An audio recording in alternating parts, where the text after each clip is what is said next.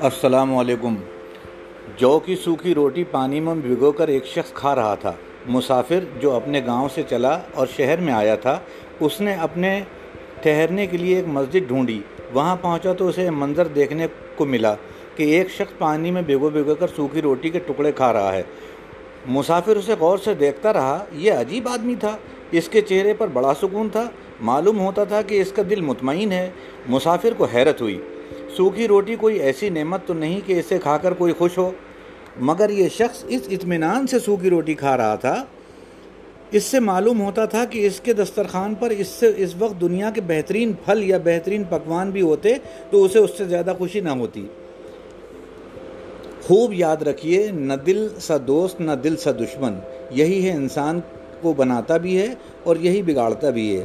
اگر اسے حسد کا روگ نہ لگے اور لالچ کی بیماری نہ آن گھیرے، تو دل سے بڑا کوئی دوست نہیں ہو سکتا۔ اللہ تعالیٰ نے انسان کو یہ خوبی دی ہے، مگر ذرا مشکل سے یہ خوبی پیدا ہوتی ہے۔ یہ ہے قناعت۔ جو مل جائے اسی پر دل خوش ہو، جیسا مل جائے اسی پر دل خوش ہو، تو ہزاروں مصیبتیں ٹل جاتی ہیں اور سکون ہی سکون میسر آتا ہے۔ قناعت کا یہ مطلب نہیں ہے کہ آدمی محنت چھوڑ دے۔ قناعت کا مطلب ہے محنت کے بعد جو مل جائے اس پر دل خوش ہو جائے۔ جہاں قناعت نہ ہوگی، وہاں زندگی دکھی ہو جائے گی۔ کبھی وہ اپنے سے اچھوں کو دیکھ کر کڑھے گا، کبھی ان کی ریس میں وہی آرام اور آرائش حاصل کرنے کے لیے دین و ایمان کا سودا کر بیٹھے گا۔ رشوت لے گا، چور بازاری کرے گا، کم تو لے گا، جھوٹ بولے گا، ایسا ہی کوئی نہ کوئی دھندا کر بیٹھے گا۔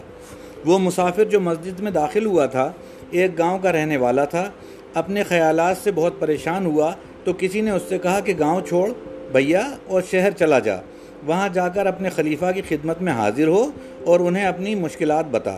اللہ چاہے گا تو تیرا کام بن جائے گا۔ اپنی مصیبت کے ٹلنے کے بیٹھے بیٹھے سپنے دیکھتا رہتا تھا۔ وہ شہر پہنچا تو اسے یہ منظر دکھائی دیا۔ وہ شخص بھی اس مسافر کی طرح مصیبت کا مارا ہوا معلوم ہوتا تھا، مگر اپنی مصیبت پر وہ مسافر کی طرح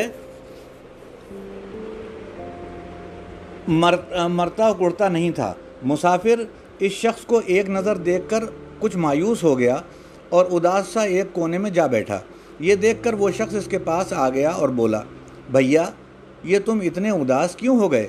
جب مسجد میں آئے تھے تو اس وقت تم اتنے اداس نہ تھے مسافر نے کہا، بھیا، آفت کا مارا ہوں۔ شہر اس لیے آیا تھا کہ خلیفہ کے پاس جا کر اس سے کچھ اور مدد لوں گا۔ لیکن جب میں نے دیکھا کہ خلیفہ کے اپنے شہر کے لوگوں کو ڈھنگ کی روٹی نہیں ملتی، تو دل بیٹھ گیا۔ یہ سن کر وہ جو کی روٹی کھانے والے مسافر نے مسافر کے حالات پوچھے۔ حالات سن کر اسے دلاسا دلایا، اپنے ساتھ لے چلا۔ بیت المال میں سے اسے کچھ دلا کر رخصت کیا۔ حکایت بیان کرنے والے نے کہا ہے کہ یہ حضرت علی رضی اللہ تعالیٰ عنہ کے دور کا واقعہ ہے۔ وہ جو کی روٹی کھانے والے امیر المومنین حضرت علی تھے۔ ہمارے تاریخ، ہماری تاریخ بھی عجیب تاریخ ہے۔ ہمارے بزرگوں کی سادگی کے کیا کیا نمونے پیش کرتی ہے۔ نمونے پیروی کے لیے ہوتے ہیں، کاش ہم ان جلیل القدر ہستیوں کی پیروی کر سکیں۔